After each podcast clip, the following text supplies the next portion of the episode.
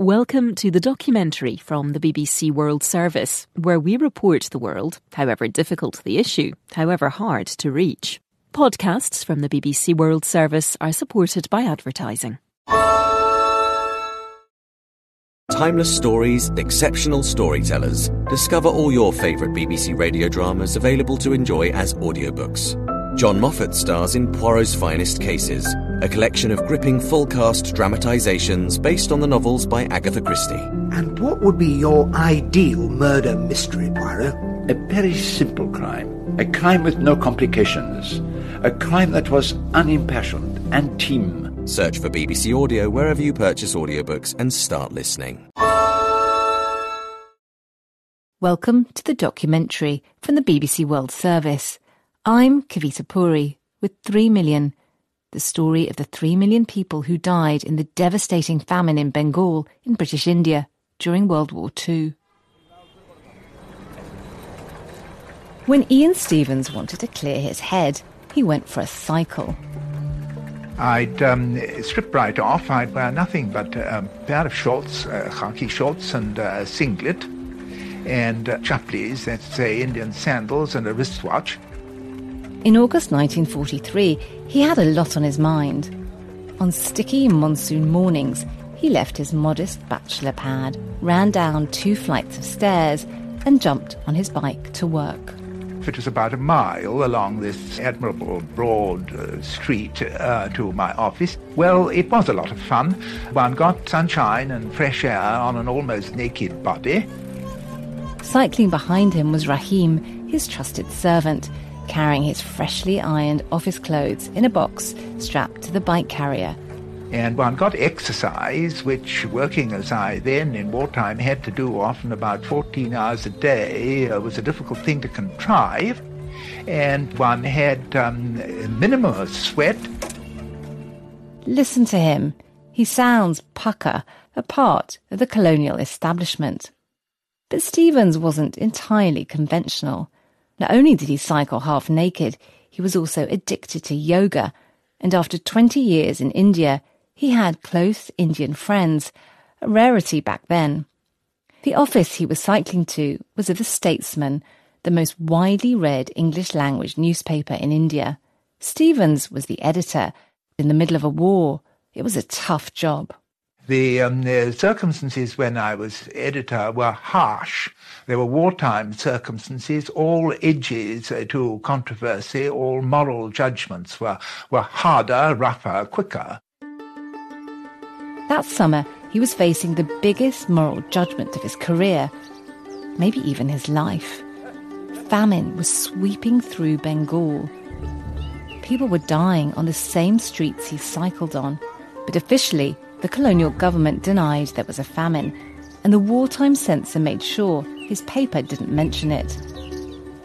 Was his job to support Britain's war effort, or was it to report what was really going on?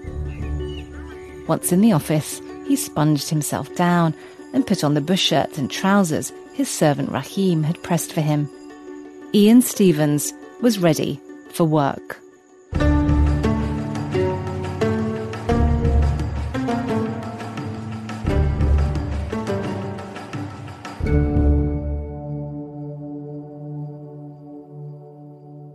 It was a problem for the colonial authorities that famine was visible on the streets.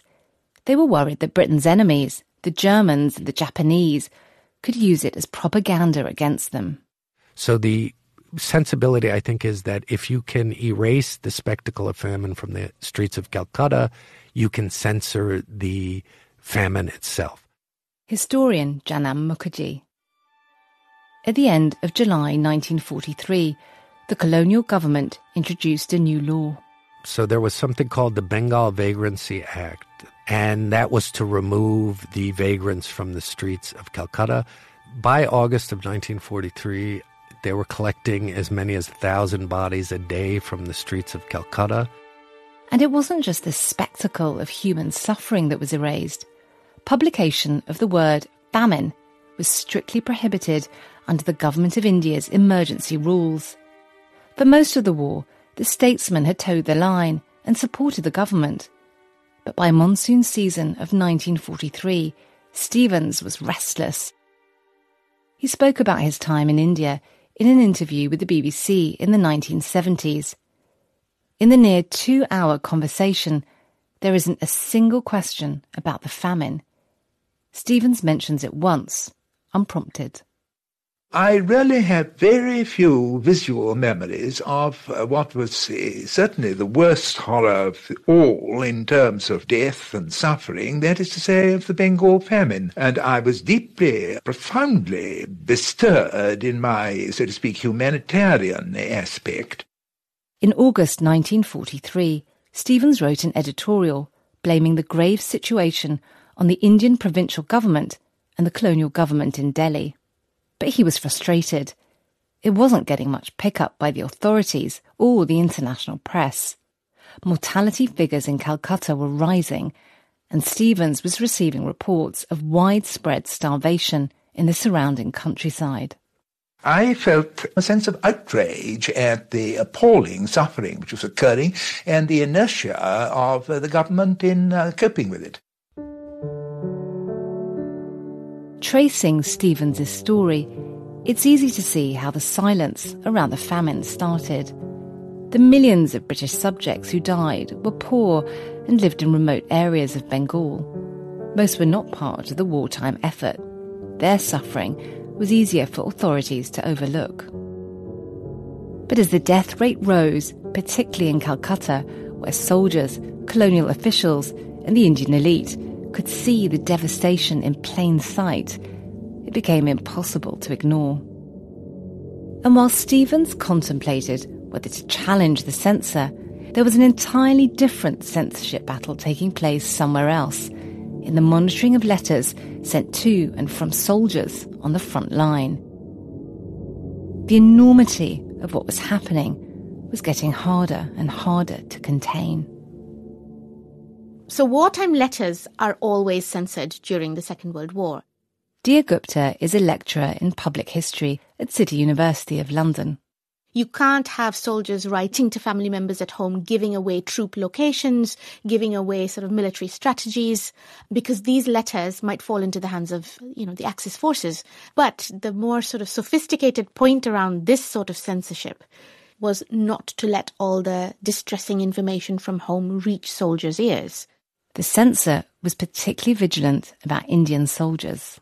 Because India is going through this massive crisis in confronting colonial authority during the 1940s, and then you have something like the famine happening in 1943, it becomes really important for colonial censors to keep a watch on how their men are behaving and feeling and what they are being told.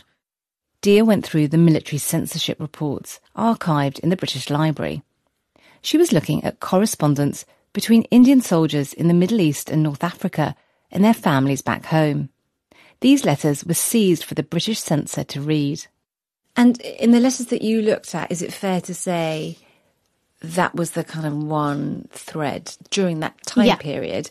That absolutely. was the thing that dominated the letters. The letters are just dominated by famine. Reading these letters today is extraordinary. It shows the strength of emotion the colonial censor was intercepting. I mean, one of the most moving letters that I found, Kavita, was actually by a Havildar or a junior officer in the Indian Army. And I'll, I'll read it out to you. He says, Whenever I sit for my meals, a dreadful picture of the appalling Indian food problem passes through my mind, leaving a cloudy sediment on the walls of my heart which makes me nauseous, and often I leave my meals untouched. Every time he sits to eat, it's like the spectre of famine hovers before him, and he can't eat. Can you imagine what it must have felt like being in the archive and finding hundreds of these extracts of letters? It just opened up a whole other world to me, this layered, textured world in which soldiers were empathizing with famine. People across the country, not from Bengal, were empathizing and talking about famine. And as Diya went through the archives, another unexpected story began to emerge. She noticed how these letters affected the very same British colonial censor who was deleting information from them. He would write reports about the material he was reading. So, towards the end of 1942, when letters have started coming in saying something bad is happening at home, the censor just appears a bit disbelieving. He's kind of very dismissive. And, you know, his attitude is home front is always going to have problems. But then it, there's a change in tone. It's mid 1943, and this colonial censor who's excising words written by Indian families to their loved ones on the battlefront and vice versa. He doesn't know what to do. He mm. doesn't even know how to manage this, this avalanche of despair. In a report, he writes I'm failing my role in some ways because I can't clamp down on all this information. There are too many letters some of them will inevitably get through. He says, deletion from such letters presents problems which a humane censor finds very difficult. Gosh. And this is a wow. high ranking British colonial officer saying. So he was touched. He himself is touched. And he is saying, How can I do this job in the face of such appalling catastrophe? I can't delete what's in these letters. And I think it would have taken a lot for a British colonial officer to have officially noted this in a report. And that's important to say, isn't it? It's not what he felt. He is actually writing this yes. for other people, perhaps Absolutely. back home to read. Absolutely. He is writing this as his official response. Uh, when you found that, yeah. what, what was that like for you? I think that was, you know, a pen dropping moment for me, really because I hadn't expected that. I hadn't expected that reading about famine would make a colonial censor question what he did for the war effort. 80 years on from the famine, these emotions are only just being uncovered in the archives. In these typewritten military reports, there's the sense that there's too much feeling here for the colonial censor to suppress. Despite his qualms, there's no sense it prevented him from doing his job. But Ian Stephens, the editor of The Statesman, was prepared to put his job on the line in August 1943. Hamstrung by censorship rules, he knew he had to do something different. So the press advisor to the government would monitor the publications. Joanna Simonow is a historian at the South Asia Institute of Heidelberg University. And they were not allowed to use the word famine. But there was a loophole in the guidelines that the censor used. The loophole was that while the censor's guidelines said the word famine couldn't be mentioned in writing, there was nothing about photos. So it would only talk about words, but it would simply not make any statements about photographs. So the statesman then decided to use this loophole and just try what the censor would do if it would publish pictures or try to publish pictures of famine. It was risky. Not everyone on the statesman believed it was a good idea. Ian Stephens's thoughts at this point are unfortunately not recorded in that 1970s interview. In his memoir, however, he says he knew he had to do something. He would have felt ashamed if he hadn't. So Stephen sent out two photographers onto the streets of Calcutta. It only took a couple of hours for them to return with very drastic images. And then they had a discussion about what kind of images they should actually publish. On August the 22nd, 1943, Stephens published the pictures. They were shocking. In one image, a young mother is lying on the pavement, cradling a child. In the background is an emaciated man. It's unclear if they're alive. It was a Sunday when they were published, and you have the Sunday crossword on the right side of the pictures. So I, I, can imagine how readers of the Statesman would just go through the paper looking for the crossword and then um, come across these images. Newspapers flew off the stands in Delhi and Calcutta the chief press advisor in Delhi called the statesman to give the paper a piece of his mind. But there wasn't much he could do. They hadn't technically broken the censorship rules. Stephens was now emboldened. The following Sunday, he published more photos, this time with a scathing editorial. He didn't mention the F word, but he was pushing it as far as he could.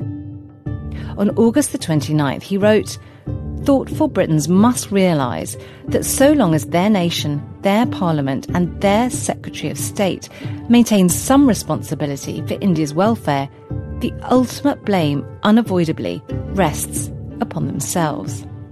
Now, Indian papers around Bengal started publishing images of the famine too. So it really kind of destroyed the censor at that time. At that moment, it was not possible anymore to uh, keep a lid on what was happening in Bengal. And because the statesman was simultaneously published in Delhi and um, it was circulating internationally, you then also have a response um, to these images beyond Bengal and even beyond India at that time. This is the documentary from the BBC World Service about the three million people who died in the Bengal famine 80 years ago. This is the story of the charismatic Nigerian preacher TB Joshua. Some called him a miracle worker. He healed the sick, the lame walked. A great man of God. Others say they knew a very different man. He's not this holy man. What happened to me and to others shouldn't happen to any human being. This is World of Secrets from the BBC World Service. Season 2 The Disciples. Search for World of Secrets wherever you get your BBC podcasts.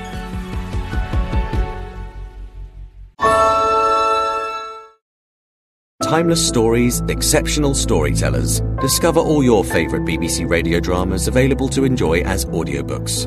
John Moffatt stars in Poirot's Finest Cases, a collection of gripping full cast dramatisations based on the novels by Agatha Christie. And what would be your ideal murder mystery, Poirot? A very simple crime. A crime with no complications. A crime that was unimpassioned and team. Search for BBC Audio wherever you purchase audiobooks and start listening. Stephens's campaign lasted two months. By September, in his editorials, he was calling the disaster a man made famine.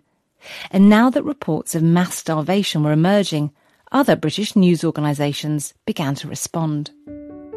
The Sunday Pictorial, which would become the Sunday Mirror, made it clear that those dying on Calcutta's streets were British subjects. And Stephens's campaign reached the BBC too. By mid September, it was broadcasting that famine conditions were evident in parts of Bengal. Audio recordings of their broadcasts no longer exist, but there are transcripts of the news bulletins. The growing coverage of the famine was bringing the BBC into conflict with the government.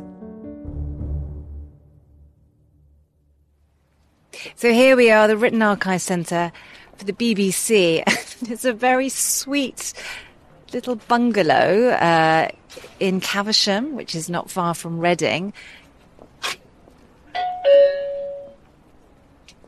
Hello.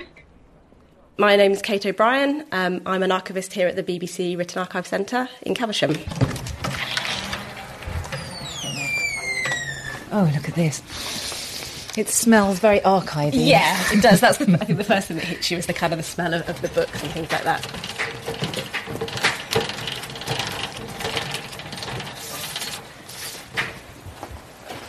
Here we are, R34 policy. What Kate is finding me are memos and letters between the BBC and the government during the Second World War. Look at this. Telegrams, um, letters on thin paper. I mean, they're yellow now, kind of nicotine coloured. It will take a while to get through all of these. The folders are a gold mine. There are communications between the British government's India office, based in London, and the BBC's Director General, as well as different BBC employees, including Rushbrook Williams, the director of the BBC's Eastern Service. Famine is never named. Rather, it's called the India food question. Many of the most heated exchanges take place from late September. Now, this is a really key letter here. It's delivering a message from Mr. Amery, who is Leo Amery, the Secretary of State for India. And he tells Rushbrook Amery is somewhat concerned at the treatment which has been given over the last few days in the home news to the India food question. And what then comes next is quite an extraordinary request, really, and I quote here He is asked to see the text of what has been included in the various bulletins on this subject, and I would be grateful, therefore, if you could arrange to send me at the earliest possible moment all references back to and including Saturday, September the 18th. Just a few weeks after Stephen's reporting, the letter says, and I quote, I should have thought that it was hardly necessary from the strictly news angle to keep this subject in the forefront in so sustained a way. Clearly, Leo Amery, the Secretary of State for India, and the government were very, very concerned about the British public knowing about what was happening. And they're clearly not afraid to put pressure on the BBC from reporting it in a prominent way. The BBC's Rushbrook Williams responded by sending the bulletins Amery had asked for, but he wasn't happy about it, saying it left him distressed. The BBC in wartime was operating under very different conditions to peacetime. It was partly a tool for propaganda and took guidance from the Ministry of Information. So it wasn't just with the Bengal famine that these types of demands were made, it was for other stories that might put Britain in a bad light or be damaging to morale, such as the number of fatalities. But looking through the news bulletins from late October with archivist Kate O'Brien, we noticed something. This is a script that would have gone out on air. This one particularly is for the 9 pm bulletin. It's a mix of home news, so sort of British based, and then kind of what was happening on the home fronts, and then sort of more overseas news as well. And this is crucially after that Amery letter. This is after that Amery letter, after the complaint from the India office. They talk about what can be done to relieve the famine in the province, and then it goes down, and there's a whole paragraph cut out, which talks about people still dying in the streets from starvation, deaths in hospital averaging 100 a day. This is all cut from the uh, Home News Bulletin. They don't allow this to be broadcast. Nothing else has been crossed out or redacted. So, I mean, draw your own conclusions from that, I think clearly someone was going to read this script out. They've underlined words that they want to emphasize.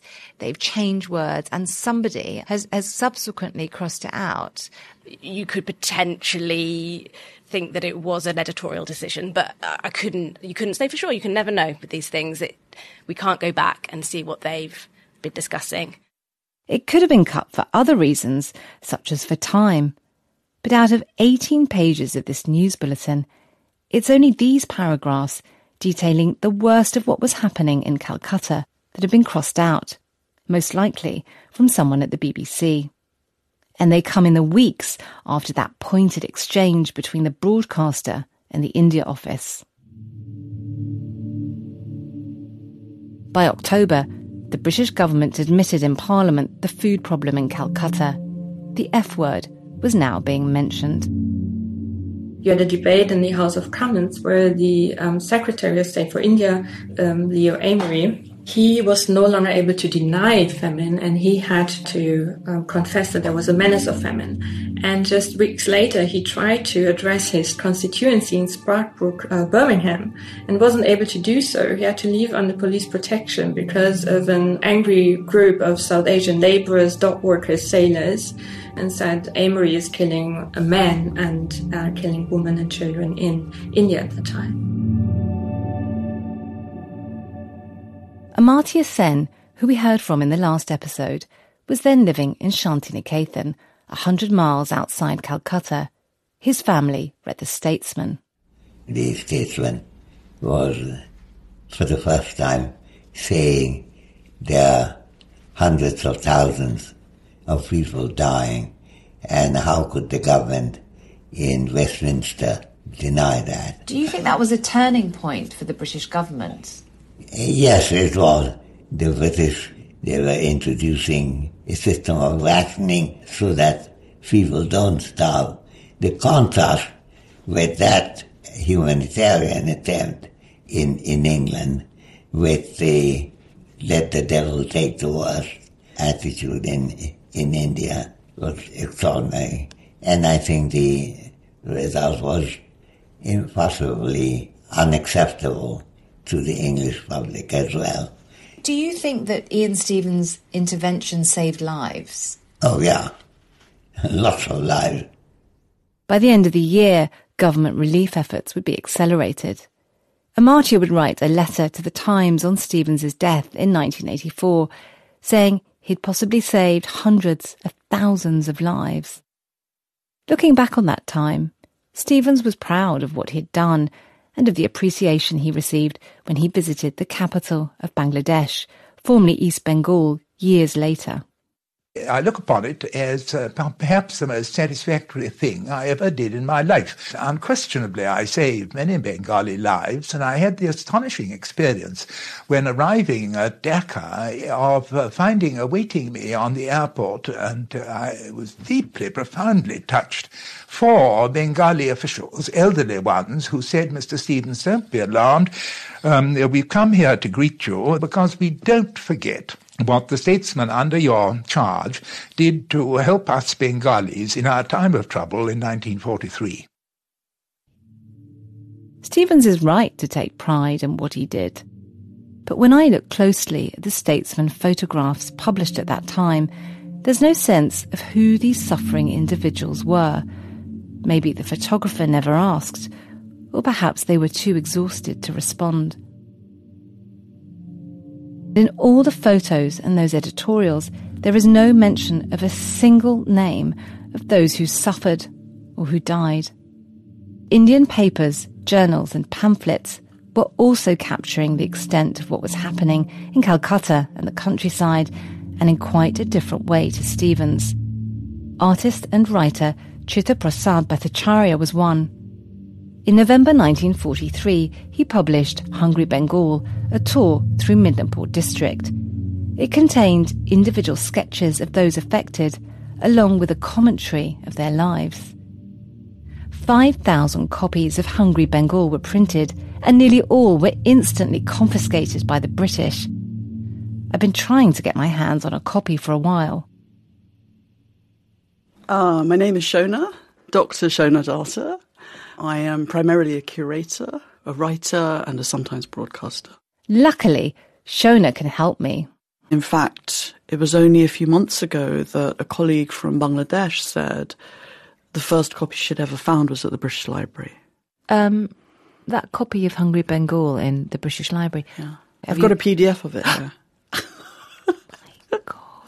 Is it in English Bengali? Is in Bengali, right? It's in English. It's in English. Would you like to have a look? Shall we? Let's have a look, yeah.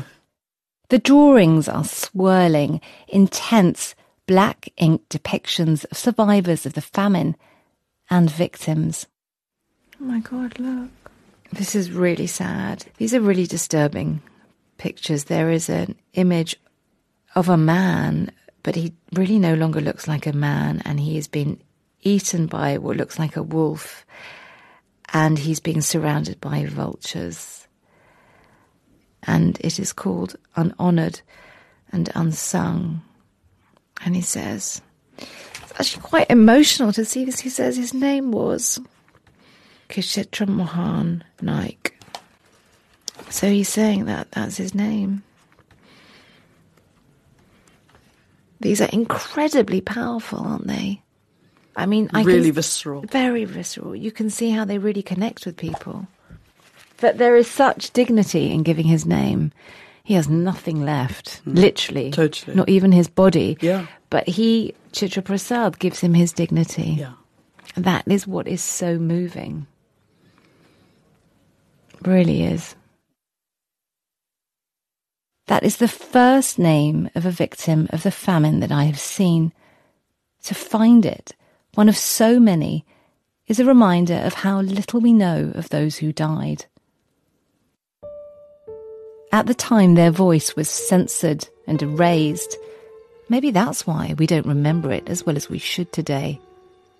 There are no memorials or museums or dedicated archives anywhere in the world to this humanitarian disaster. To investigate the Bengal famine isn't only about asking what caused it, which so much of academic and public debate has focused on, but also about remembrance. to recall the existence of Kashitra Mahan Naik and the others who died, to give them dignity and to say their names. Next time, I find old cassette tapes. What clues do they hold about colonial responsibility and about what more could have been done? If those food grains had been distributed to the countryside, good many deaths could have been saved. That's next on 3 Million.